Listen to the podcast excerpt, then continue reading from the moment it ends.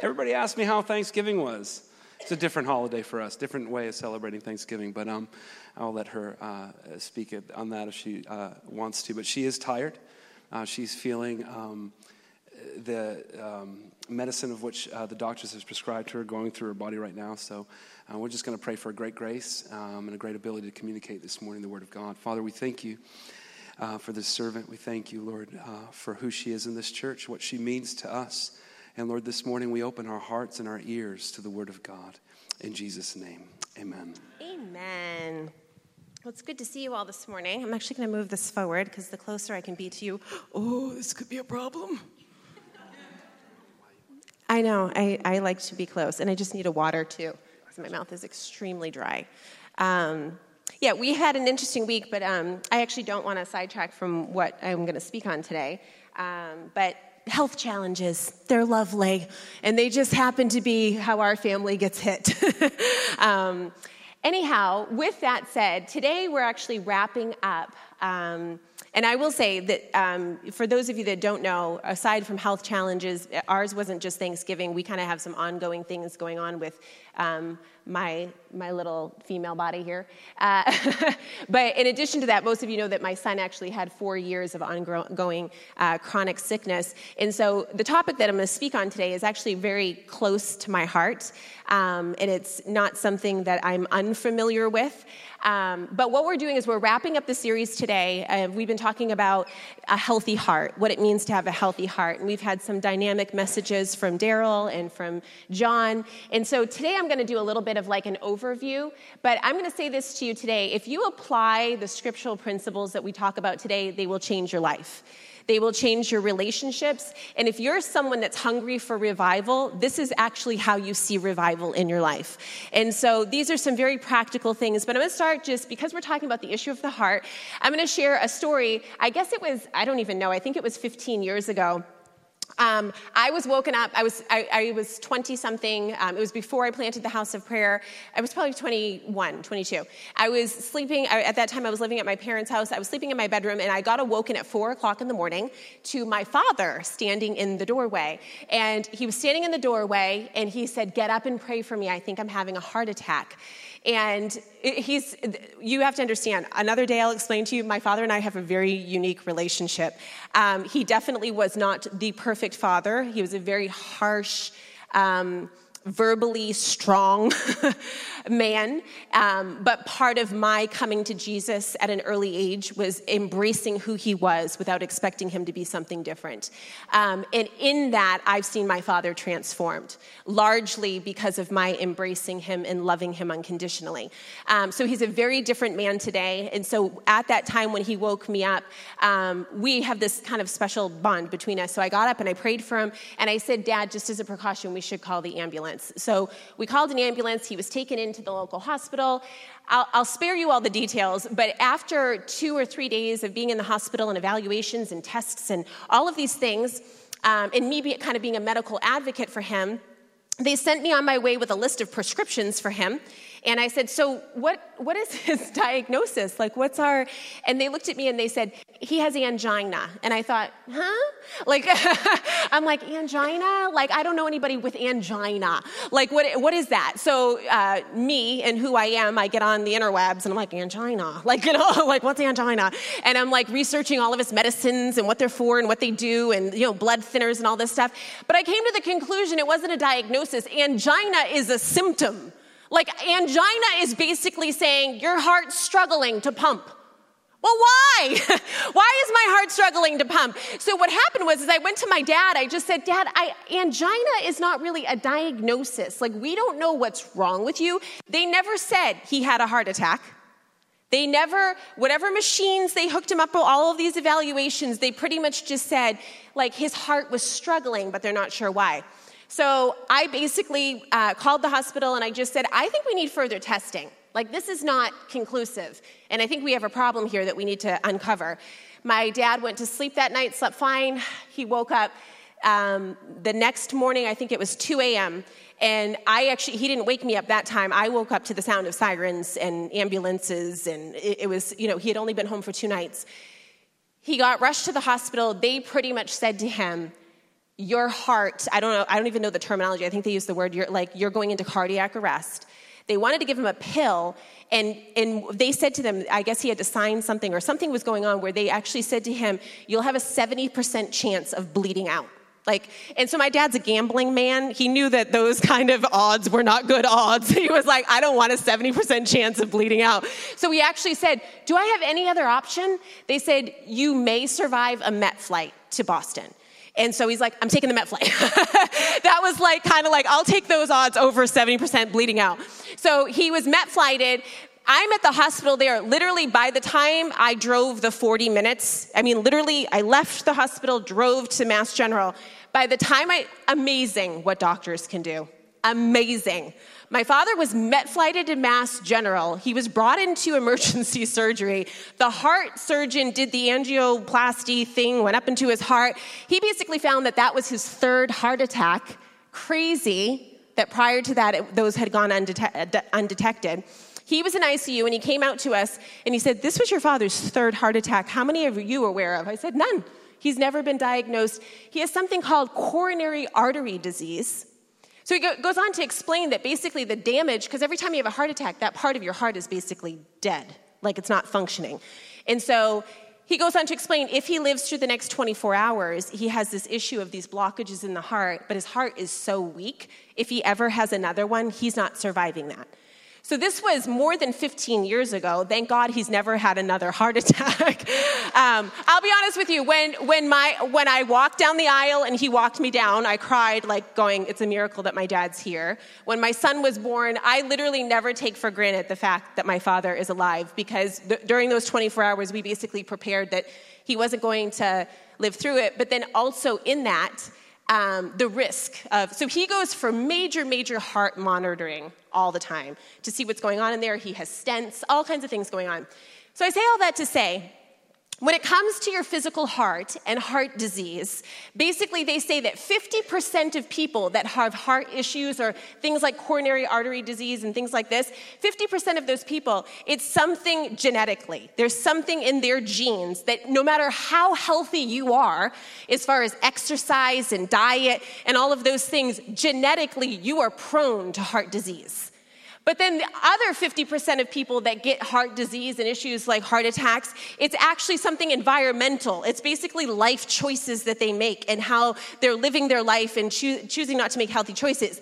Interestingly enough, when you're talking about issues of the heart, I have this weird gene mutation that pretty much, they, th- they suspect I got it from my father, that pretty much someone with my gene mutation is very, very, very prone and very likely to have heart disease.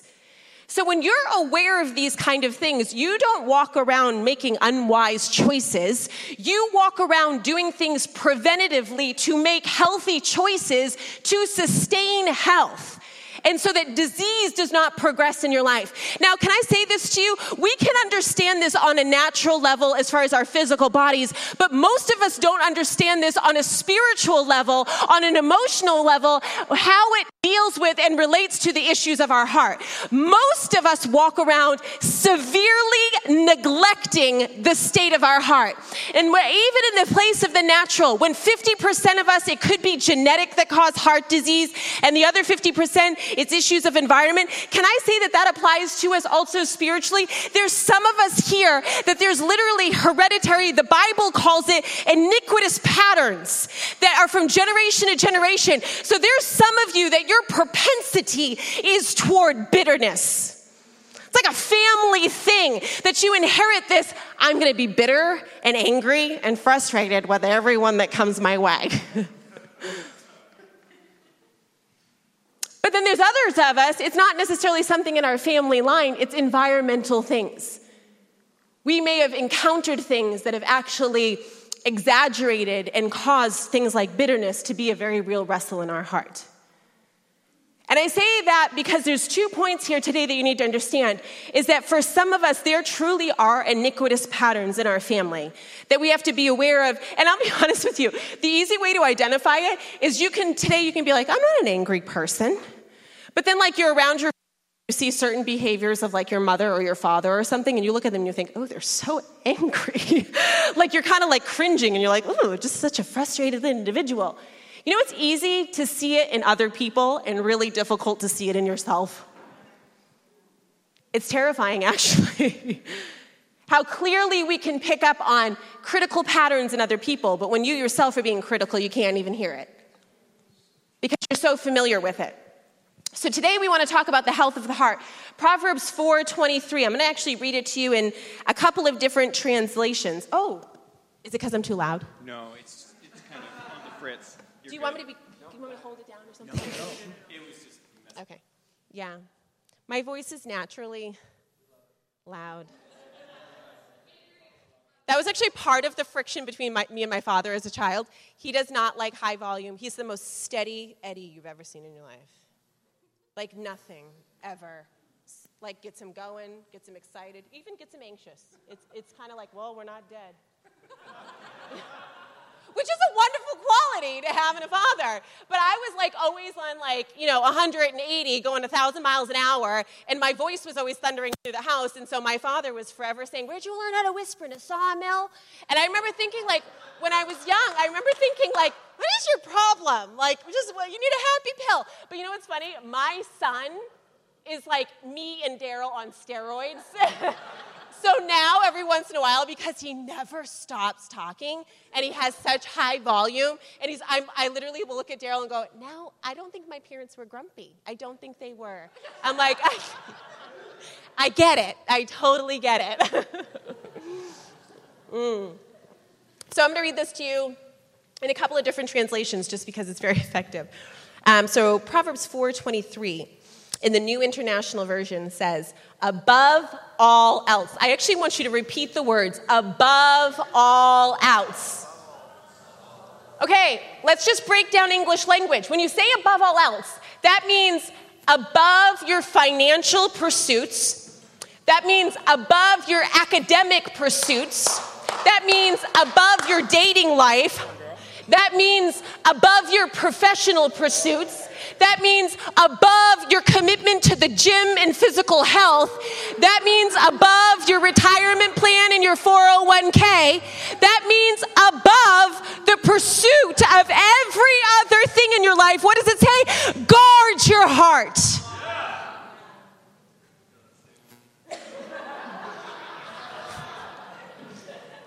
Guard your heart. I don't want to see a show of hands, but how many of you this morning, above every other thing in your life, you are guarding your heart? That's numero uno when you wake up in the morning. You're like, I'm waking up and I'm guarding my heart. I'm going to prioritize my life and my day and my relationships around the guarding of my heart. Most of us don't. Most of us severely neglect our heart. Here, here's a good indication right here.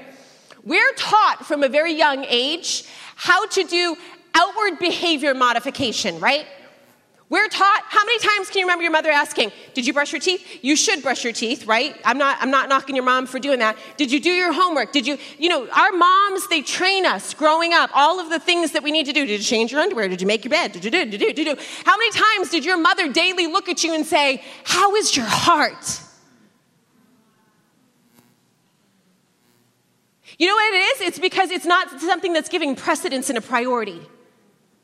You know, I, I will say I was raised with a mother like that. I was raised with a mother that would go after my heart. Do you want to know? You guys all know we have strange sleeping patterns in the yo. I mean, the temple household.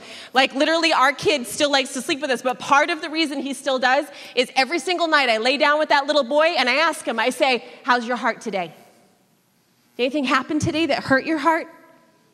There anything you're disappointed about that we should talk to Jesus about? We're doing an assessment of the heart, wondering what is going on inside of that heart. Be aware of the things that are happening to your heart. Because you know what happens is when you neglect your heart, something happens one day that you don't rightly process, that you don't bring before the Lord, that you don't release in forgiveness.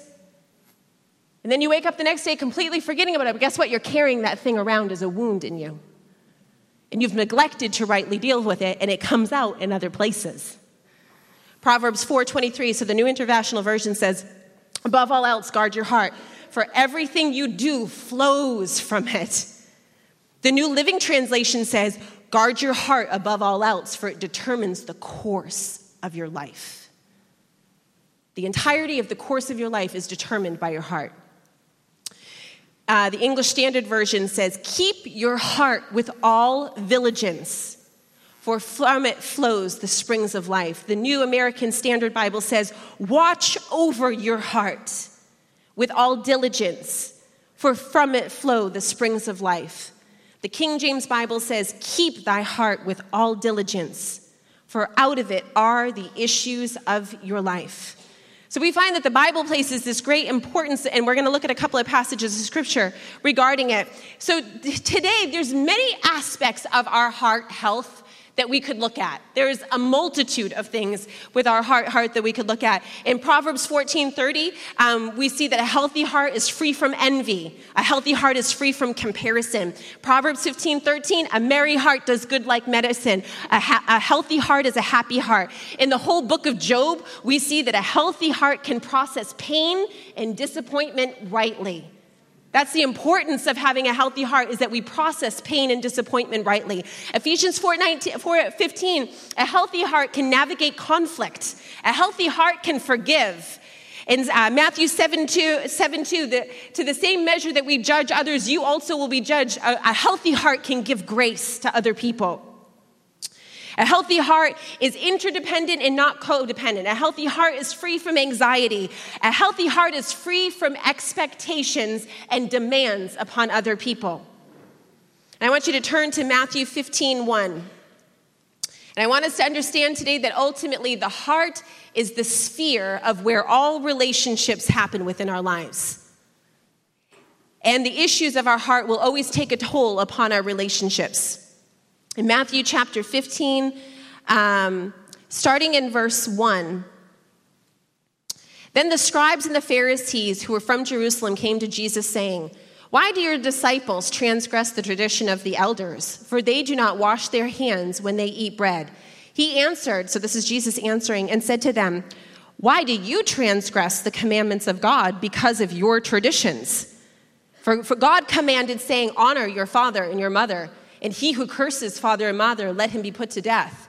Verse 5 But you say, Whoever says to his father or mother, Whatever profit you might have received from me is a gift from God, then he, then he need not honor his father or mother. Thus you have made the commandments of God of no effect by your tradition.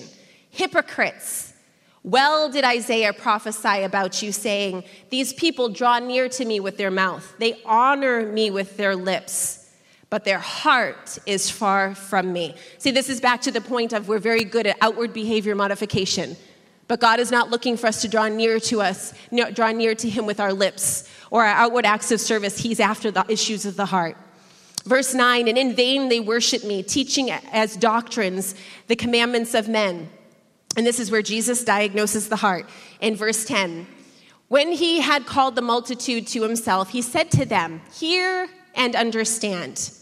Not what goes into your mouth defiles a man, but what comes out of the mouth defiles a man. Then his disciples came and said to him, Do you know that the Pharisees were offended when they heard this saying? And he answered and he said, Every plant which my heavenly Father has planted will be up- uprooted. Let them alone. They are blind lead- leaders of the blind, and if the blind leads the blind, both will fall into a ditch. Verse 15 Then Peter answered and said to him, Explain this parable to us. And so Jesus is going to break it down. are you also still without understanding? Do you not yet understand that whatever enters the mouth goes into the stomach and is eliminated? But those things which proceed out of the mouth come from the heart, and they defile a man. For out of the heart proceeds evil thoughts, murders, adulteries, fornications, theft, false witness, false witness, and blasphemies. These are the things which defile a man. But to eat with unwashed hands does not defile a man. So, do we see what Jesus is doing here? He's, I mean, we could spend all day on this passage of scripture. But basically, what he's doing to the Pharisees is he's taking their focus and their attention off of outward works and legalistic, uh, legalistic things, and he's pointing it back to the issue of the heart. And he's saying it's, it's not the outward things, it's the issues of the heart that defiles a man. You know what I love about the way Jesus brings this back to the Pharisees? Because you know what? The Pharisees were so busy criticizing other people that ultimately they were missing it themselves. Basically, what Jesus is saying is don't be so concerned about what everybody else is doing. Don't be so concerned about your assessment of every other individual. You should be have a full-time jo- job of being concerned about tending to the issues of your own heart. Can I just say this to you today? Your life and your relationships will radically change you make it a full time job to assess the issues of your own heart instead of everybody else that's around you. Can I tell you how many people I've sat with, whether it's married couples or just people with conflict between them, all those things, and you're trying to like mediate? This one, this one individual that was basically discussing separation, and ultimately they ended up divorcing. But as she was complaining to me about her husband and all the bad stuff he does, and just to be very clear, I was fully aware of the situation. There were definitely some things that I would not be thrilled with in my marriage. But can I say that to you? That even with knowing those situations, I could definitely see the good, and I could definitely see a man that was trying with all of his heart to do what was right. He was not wanting to be stuck in his life and his wrong choices. And so, with this specific woman, I actually began to say to her, you know what? Can you just start to focus on what he does well? Get your eyes off of every other thing. And does he mow the lawn? That's amazing. Like, I know some of you are like, mow the lawn. No, no, no. You have to understand 90% of it is an issue of perception. 90% of it is what you actually have your eyes upon. And when you begin to look at other people through a critical lens, all you see is the negative. But instead of choosing to look at the negative, if you begin and intentionally decide to meditate upon the good in that individual, your heart will shift and change. And all of a sudden, you have grace and you have mercy, and you understand I am a sinner in need of grace, and so I'm going to extend it lavishly. You know, for every married couple that's here today, and many of you are not married, I'm going to say to you, this is how you win at marriage right here. Because no matter how amazing your spouse is, so when you're a pastor, and it's not just a pastor, because it's like in our homeschool world, in our community world, like in every world, you kind of have the privilege of like hearing the behind the scenes scoop on everybody's stuff. And you know what's amazing is you can sit with one woman and she may have tons of financial security, great house, all of these things. But you know what? She's angsting for a husband that will actually be home and be present because she's raising her children alone. And then you have the next woman that has her husband there, completely invested, involved, in helping in the house and all of these things. And she's angsting for a bigger house and vacation property. All of a sudden, you realize that the, the, it's not circumstantial. It's not about the circumstances that you're surrounded with. It's about the issue of your heart. And this is why Jesus gives us this command when he's speaking about the Pharisees and he's saying it's not about the outward things that defile a man, it's the issues of the heart that defile a man. And here's the Pharisees that think they're so righteous and so educated and such in such right standing, and Jesus rebukes them. Because basically their eyes were upon other people and judging them instead of assessing the condition of their own heart. And this is where he says that it's what comes out of the mouth of a man that defiles him. Can I say something to you? Listen to the words that come out of your mouth. Are you judgmental? Are you critical? Are you con- complaining? Are you condescending?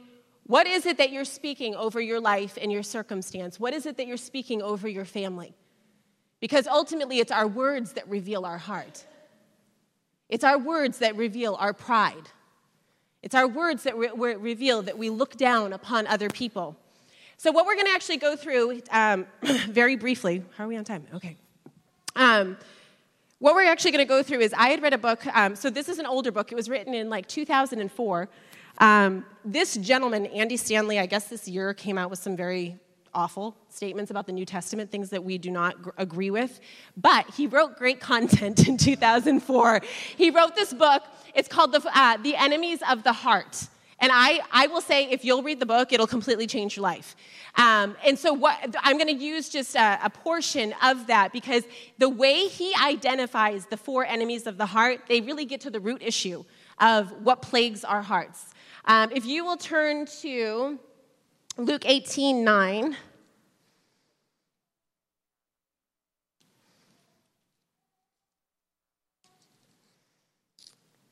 Most of you may be familiar with this passage of scripture.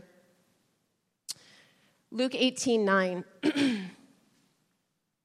also, he spoke this parable to some who trusted in themselves that they were righteous and, and despised others. Verse 10 Two men went up to the temple to pray one a Pharisee and the other a tax collector. The Pharisee stood and prayed thus within himself God, I thank you that I am not like this other, like other men, extortioners, unjust, adulterers, or even as the tax collector. I fast twice a week. I give tithes of all that I possess. And the tax collector, standing afar off, would not so much as raise his eyes to heaven, but beat his breast, saying, God, have mercy on me, a sinner. Do we see the same thing here? the, the Pharisee is actually comparing himself to other people. And that's where he's assessing his righteousness. Where you find this tax collector, he's not there assessing himself in comparison to others. He's just asking for mercy for himself. And the tax collector, standing afar off, would not so much as raise his eyes to heaven, but beat his breast, saying, God, be merciful to me, a sinner. I tell you, this man went down to his house justified rather than the other. For everyone who exalts himself will be humbled, and he who humbles himself will be exalted. And we're actually going to find this in um, the, I'm going to break these down super quickly for you. Number one, one and I'm going to say this. Most of these, when I say them, you're like, nah, that's not me. But if you actually sit and take a few moments, I'm going to ask you actually to take these four points this week and actually pray about them. Actually, have time and ask the Holy Spirit to reveal to you. Number one is guilt. This is the, the four main things that plague the human heart. Number one is guilt. And basically, guilt is having done something that we perceive as wrong. So, most of us, we either feel guilty before God because we feel as though somehow we've sinned against Him or we've done something wrong, or we carry guilt towards other people. That could be any amount of things that we feel like we have not dealt justly, and so there's a place of guilt. With all of these four things, there's a, there's a component of debt to debtor relationship. And when you are carrying guilt as an individual, ultimately you're living from the posture of, I owe you. Whether that's God or whether that's other people, it's from the posture of, I owe you, that you feel like you owe something. And how many of you guys know the remedy for guilt is confession? That He has given us the gift of confession, that we can confess our sin before Him, but we also can confess our faults one to another. How many of you guys know something? If guilt is plaguing you over an issue in your life, what you really should do is confess it to God and potentially confess it to the person that you've sinned against. And guess what? That guilt will lose its hold. It will no longer be a stronghold that will cripple you and bind you and keep you indebted. So, with guilt, it's an I owe you mentality, whether that's other people or whether that's God. The second is anger. Anger is basically those that struggle with something was taken from me or you did not get what you want. Ultimately, an angry person is a hurt person. Anytime you see anger, the question then becomes number one, they've been hurt, but they either feel like something has been taken from them or they did not get what they want. And I'm going to say this I'm not saying in any way in trying to dismiss, uh, diminish the issue of anger. There are some very, very real and painful things that happen in our life that can cause us to feel angry. But can I say something to you? It is the power of the gospel that those losses or even what was legitimately taken does not have authority and control over our life, but that from a place of releasing forgiveness, we are able to walk in freedom and liberty.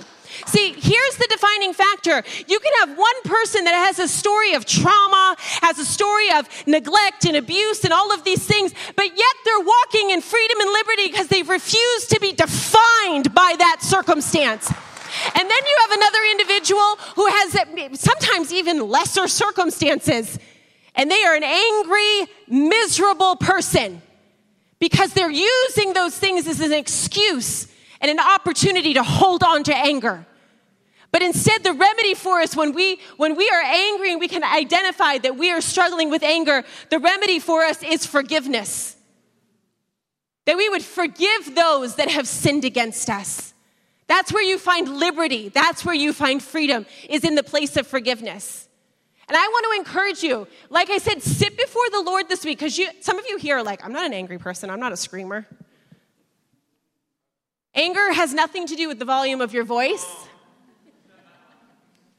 Anger has nothing to do even with the way that you choose. Do you know that some of the most angry people can choose to fume inwardly? Fume inwardly. And all you see is them seething with anger. It's a disease. And you know what the greater question is? And I've sat in many meetings with people that are angry, and my question I can't necessarily say it to them is there's something that they want that they're not getting. What is that thing? We will use this code in our this is very practical. Let's be honest. Okay, it's Christmas. For those of you that have families, you're going to decorate for Christmas.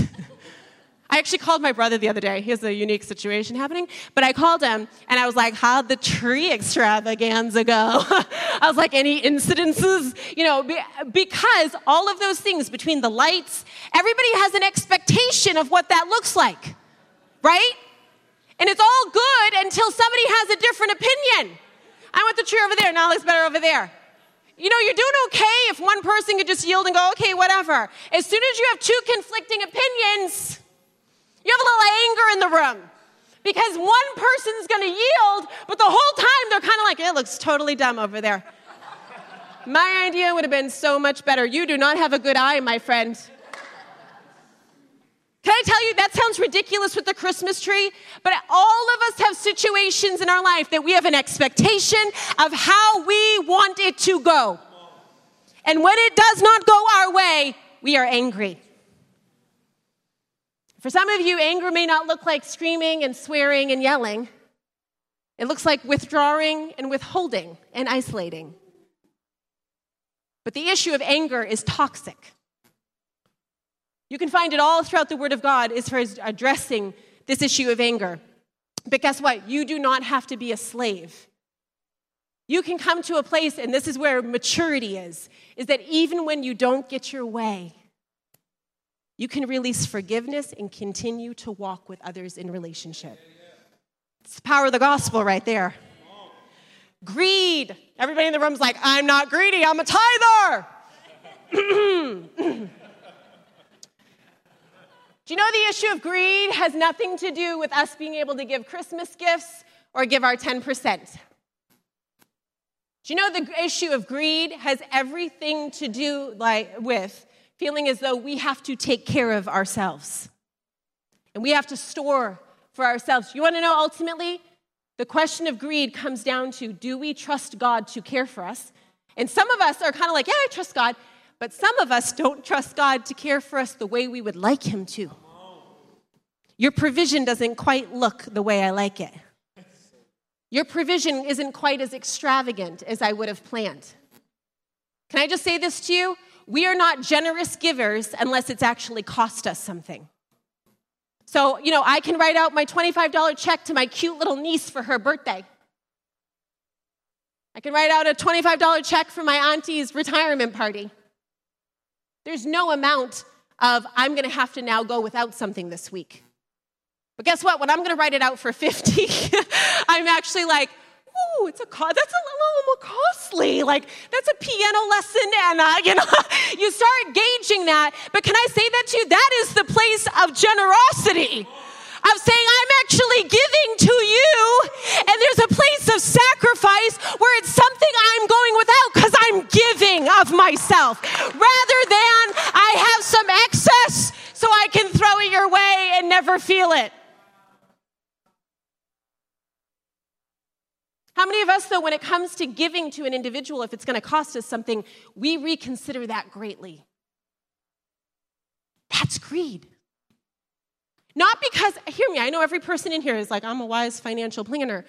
See, that's, this is the problem, is in our culture and in our society, we breed an environment of greed. How many of you guys are familiar? I'm going to give you this passage of scripture. You can look it up on your own. in Luke 12, 15, this is actually where the gentleman had a barn, and his harvest was so plentiful that basically, because his harvest was so plentiful, he had to build a bigger barn to store all of his harvest.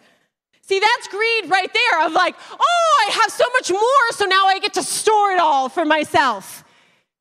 So he builds a bigger barn. And what happens after he builds the bigger barn? The word of the Lord comes to him and says, Your, your life will be required of you this night. Most of us here are like, well, that was his. No, actually, it wasn't. God wanted him to have a heart that was free.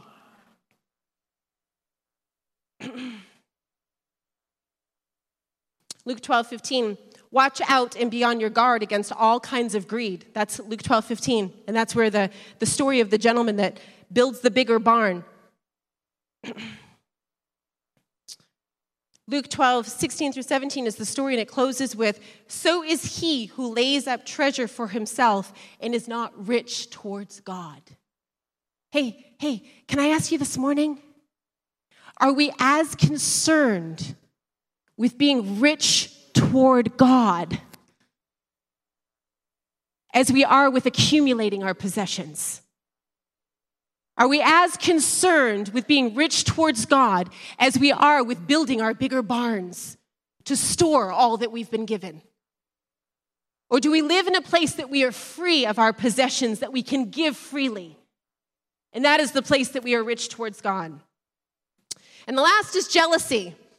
And most of us in the room are like, I am not a jealous person. Let me just say this to you. According to the Word of God, if you have relational conflict, it's because you have jealousy. if you'll turn to James 4 1.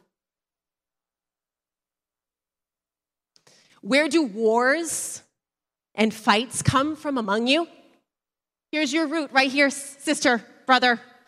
I don't care if it's your marriage. I don't care if it's your roommate. I don't care if it's your mother or your father or your brother or your sister. I don't care if it's someone that you deeply love inside. But yet you despise their success. You despise that you were not given the portion that they were given. You despise that your life is not as easy. You despise that uh, academia did not come as easily. You despise that you did not receive the inheritance. You look in judgment and assessment of somehow they got it better than I did. You envy their position. You envy, uh, this happens with husbands and wives all the time. You'd never call it jealousy. But it's the fact that a mom is stuck at home with the kid 24 7, the kid that we love, the kid that we birthed. But to some degree, we want to break. And then we're like, like I can just kind of come and go. He can, he can come, he can go, he gets to go. He gets in the car, he goes. I want to get in the car go. I won't go. Makes you angry.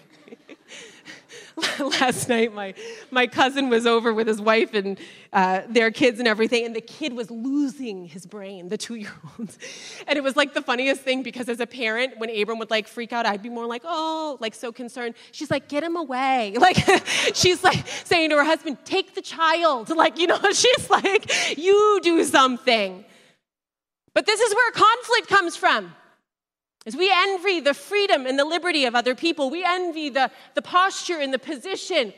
How many of you guys know that even when it comes to our spouses, people compare the way that another marriage or the way that another person expresses love, and we, oh, I wish that.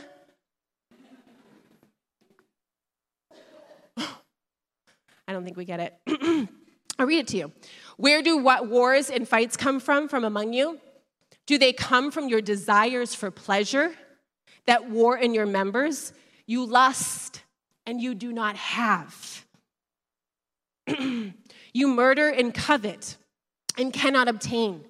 You fight and you war, yet you do not attain. you, uh, sorry.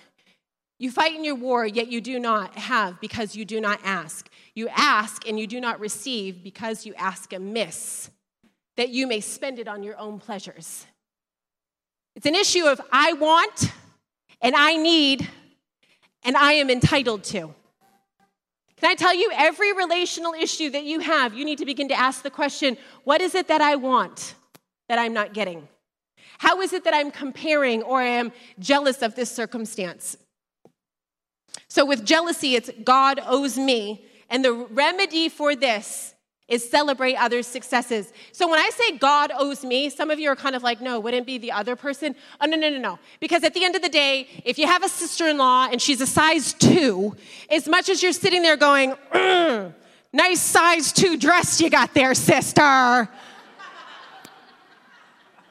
and you're like inwardly, you love the girl, you'll babysit the girl's children, you'll bake her anything, you'll do anything for her, but you're like, size two. Guess what? You know she didn't give you the size 10. you know God had a say. God had a say in the nose He gave you, God has had a say in the family He put you in. Your issue is not with other people. Your issue is you're frustrated that God did not deal you a better deal. Your issue is with God. And can I say this to you? This is where relational conflict comes with. I'm going to break it down for you right here. You don't have a conflict with other people. You have a conflict with yourself and you have a conflict with God, and it's leaking out onto other people. So stop making other people your focus, your target practice, and start asking the question what is going on inside of here? Where am I wrestling with guilt?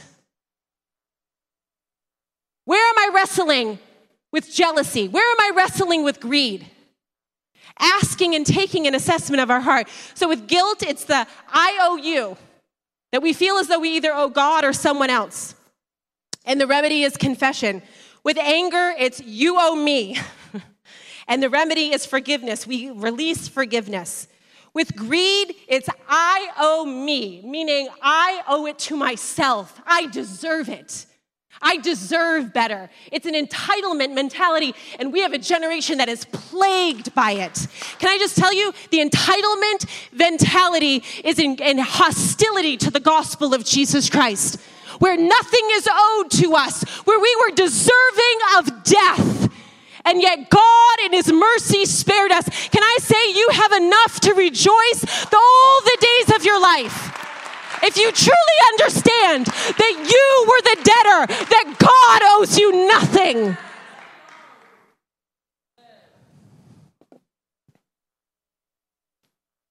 So, jealousy, God owes me, and the, re- the remedy is to ce- celebrate others' successes. so, I want you to write down confess, forgive, give, give generously, and celebrate. Celebrate others. Do you know that a healthy heart will live in this rhythm and this will be a rhythm of their life? And that if you're not living in, a, in this rhythm, that if you begin to practice and take these actions, it will cause health to be produced in your life. I'm going to close out with um, 1 Thessalonians 5.18. In everything give thanks, for this is the will of God concerning you. I've shared this before, but there's a story. If you guys have not seen it, I'm like totally dating myself here. When I was little, my favorite movie was The Hiding Place, by, and it's about Corrie ten Boom. Uh, you got anybody here familiar with Corrie ten Boom? A couple of us, the older crowd. Uh, but one of my favorite stories, and this really is what speaks to the whole debtor, um, debt, debtor and debt mentality that we have, is basically these, this Christian family lived in Holland. And when the Nazis came to occupy Holland, the, this Christian family decided to hide Jewish people and to keep them safe. And so, what had happened though is that when they raided their home, they not only found the Jewish people, but they found that this Christian family was harboring these Christian people. And so, they were sent into a concentration camp. So, as Christians, because they chose to advocate for the Jewish people, they ended up in a concentration camp. So, it's two sisters. It's Corrie ten and Betsy, they're sisters. And so they're kind of at the beginning of their journey. They had been in one location of a concentration camp and they were transferred. But one of the most provoking stories in their book that they tell is that basically when they made it to a new barrack, she actually, it was, um, it was Betsy that woke up in the middle of the night because she was being bit by fleas. And so as she was being bit, she actually awoke and she cried out. She thought, Corrie thought that Betsy was talking to her. She wasn't, she was talking to God. She said, How can we live in these conditions? How can we live in this place? She's asking God. And then she very quickly said to her sister Corrie, she said, God has already given us the answer. She opened up her Bible. She had her Bible there. She said, We read it this morning in First, uh, Thessalonians. It's First Thessalonians 5.18. In everything give thanks, for this is the will of God concerning you. So here's Betsy saying, We need to give thanks. That's how we live in this circumstance. So Corrie then says, Give thanks. She said, what are we going to give thanks for? And this, the beauty of this in a concentration camp. Betsy responded and she said, First, we give thanks that we're together. We get to be together in these barracks. And she said, and secondly, we give thanks. Mind you, they're packed in there, they're squeezed in there like sardines. She said, secondly, we give thanks because there's so many more people, because they were in such a bad situation. It, it, was like a decline for them. That one sister was like, this is awful. The other sister says, there's so many more people packed in here that we have more people that we have the opportunity of sharing Christ with during the night when we're here. So she begins to recount all of these things to be thankful for in the midst of the concentration camp. And then she goes on to say, she goes, and we thank him for the fleas. And this is where Corrie says to her, Thank him for the fleas. I can't thank him for the fleas. She said, Thank him in all things. Thank him, Corrie. Thank him for the fleas. So they thank him. They're like, and God, thank you for the fleas. They thank God for the fleas. Can I say something to you? It's a few days that go by, and they're spending the evenings, and they're, they have their little Bible. That was one of the things they were thankful for. Let's thank Him that our Bible made it with us, that they didn't take it in that last confiscation. So they have their Bible in the night season as they're teaching people about Jesus. And they come to realize the reason they can have church all night long and share Jesus with all of their barrack mates is because the guards will not come in there because it's infested with fleas. The fleas made it a safe place for them that they were not harassed all night long. The fleas made it a place of safety for the gospel to be preached, and they actually testified of the presence of God in the barracks, touching women even as they were going to their death. Can I ask you a question? Who of us have a mentality to see our circumstance through thanking Him in everything, even in the midst of hardship? You know, most of us sat around our Thanksgiving table. I'm thankful for my house, thankful for my car, thankful for my kid. Can I ask you, when do we come to the place that even the trials of your heart, uh, your heart and your life, you begin to thank Him and say, God, I thank you that this is an occasion that I am going to know you more fully. Can I say something to you? Get your eyes off of your circumstance. Get your eyes off of other people. Get your eyes off of your spouse. Get your eyes off of your pastor. Get your eyes off of your parents. Because at the end of the day, it's a deficit within you. And the deficit within you is that you have to come to a place of reconciling yourself before God reconciling the hand that he has dealt you and understanding that as you rejoice and give him thanks, you are going to see the beauty that he is orchestrating in your life. So, the rhythm of a healthy heart that we need to practice, Hilltop Church, is number one, confession. Number two, that we forgive. Number three, that we give generously. Number four, that we celebrate. And number five is that we give thanks in all things. Entitlement guts thanksgiving. We're not thankful when we think we're owed something. Thanksgiving realizes we deserve none of our blessings, and we owe him more thanks than we could ever possibly express. Why don't you stand to your feet? I want to pray for you. Father, I thank you this morning for every person under the sound of my voice. And God, as, even as we've gathered here, Lord, on Sundays to hear about what it is to have a healthy heart, God, we say that we don't want to be people that have mental assent to ideas and theology. But God, we want to be people with living reality. And so, God, we ask, Lord, that I ask specifically for those under the sound of my voice, God, I ask that even these four things, Lord, I ask that those that are in bondage to guilt, God, that they are living from a place of feeling like they owe you or they owe others, that they are laboring under the heavy burden of guilt. Lord, I ask that you would shine the light of your truth upon those areas, Lord, of bondage. Lord, I ask for those, Lord, that are living in postures of anger and resentment towards others. God, I ask, Lord, for every heart attitude that says, You owe me, and that there is someone that they are holding in a tight grip of revenge, someone that they are holding in a tight grip of anger. Lord, Lord, I ask, Father, that by the power of your Holy Spirit, Lord, that you would expose those places and that they would be led to greater places of forgiveness and liberty.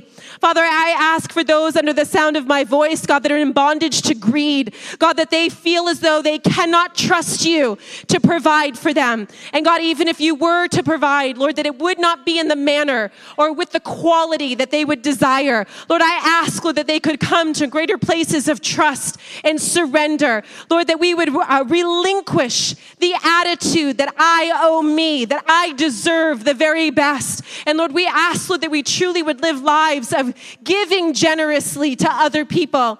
And Lord, we ask, God, that this stronghold of jealousy, God, that every place that we feel as though you owe us, Lord, that somehow we did not receive our, our due portion. Lord, that somehow you did, you did not treat us, Lord, the same as other people. Lord, I ask God this morning that the power of comparison would be oh, oh, uh, broken. Lord, that we would not hold you a debtor and we would hold no man a debtor. But God, that we would look to you first and foremost. God, that we would look to you for the meeting of our needs. God, that we would honestly dialogue with you over the issues of our hearts. Lord, we ask, God, that we truly would celebrate the successes of others.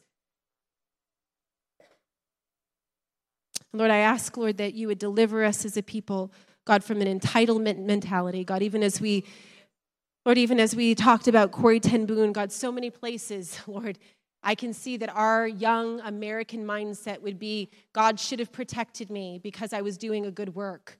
God should have kept me from the concentration camp. God should have. So many of us stand with the should haves of what you should do.